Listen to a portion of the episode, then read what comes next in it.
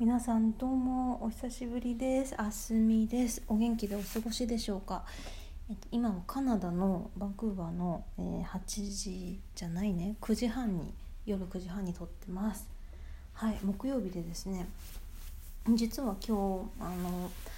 カナダで、まあ、一般的にウォークビザあの、まあ、就労ビザみたいに呼ばれているワークパーミットっていうのがそう受け取ったんですよ。で、まあ、これが何かっていうと、カナダに、まあ、外国人としていて合法的にその住んで仕事をしていいよっていう許可証なんですね。うん、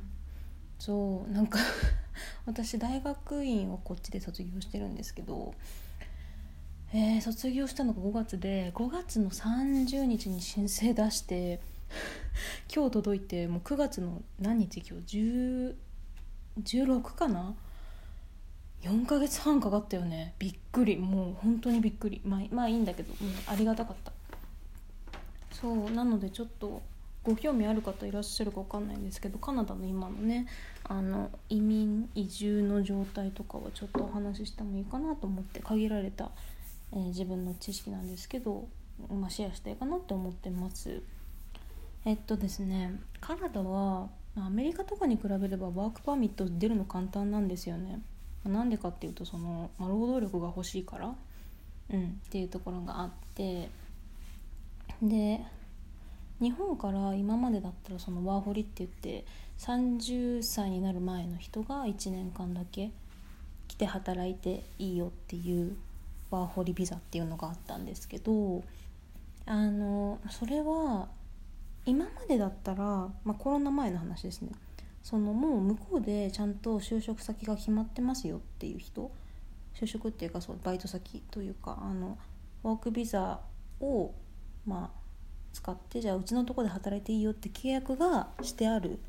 人でないとあのワークビザ持って入れなかったんですよね、ワーホリでいちねんかん。なのでそれはあのまあそういう制約がある状態のビザだったんですけど、なんか何日か前からもう多分カナダも結構もうあれなんだろうな、あのコロナのワクチンも打ってる人が多いし、経済的にもうバンバン上げたいんだと思うんですよね。なのであの今までだったらそのカナダに来てから働くところが決まってないと出なかったワークビザっていうのが、まあ、とりあえず来てくれたらいいよみたいな、あの仕事先が決まってなくてもビジタービザかなんかで来て、その後あの働くところが決まったらワークビザにいちねんかんのやつに切り替えればいいみたいな感じになったらしいですね。なので多分うーん来やすくなったんじゃないかなって思いました。うん、であのカナダで大学とか大学院とかそのさんねんぐらいいて学位を取った人にはそのだいたいさんねんぶんのワークパーミットって今私が持ってるやつが来るんですけど、でこっちはあの別に雇用主が決まってなくてもいいんですよね。なのでオープンワークビザって言われてるんですけど、まああのとりあえず、まあ、最悪の場合フリーランスとか別に仕事してなくてもさんねんかんはカナダにいていいし、またはあのちょっと国外に出てもこのビザがあったら仕事あるなしにかかわらず、まあ、あのもう一回入国いつでも一応できるみたいな、まあ、コロナの状況によってはね、この国からのフライトは入れませんとかなっちゃったらちょっとねまた話は別なんですけど、まあ、そういう、まあ、書類が来ましたね。まああれですよ、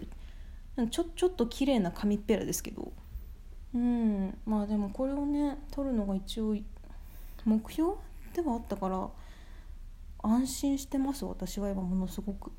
うん、だってこれがあったらとりあえずまあこっちにさんねん入れるし、まあ痛ければねいつでも帰ってこれるし、まあ、もしなんか日本で就職することになってもなんかあ嫌だなって思ったらさんねん以内にまあなんか好きなタイミングで、まあ、バンクーバーに戻ってこれるっていう書類なので。もうなんかあ良かったなって思いました。うんというねお話です。最近全然あの喋れてなかったんですけど、皆様お元気でしょうか。私はあの知らない間に好きなトーカーさんが作曲したピアノ曲のアルバムを出されてまして、はい、おめでとうございます。そちらはね、なんか私は楽譜が欲しいなって思いましたねなんかどっかに売ってないかしら、あのピアノピアとかでもし販売されてたらぜひって感じなんですけれども、そう素敵だったな。最近全然ピアノも弾けてないんですけど、なんかいいなって思う曲があったら聴くよりも楽譜が欲しいなってなるあたりがちょっと、あ、なんかね、あの変な感じになってますけど、はい、そんなわけで普通に今日は報告でした。皆様では良い一日をどうぞぜひぜひお過ごしください。うちの母のあの番組もぜひぜひ結構聞いて癒されるので、皆様聞いてみてください。ありがとうございました。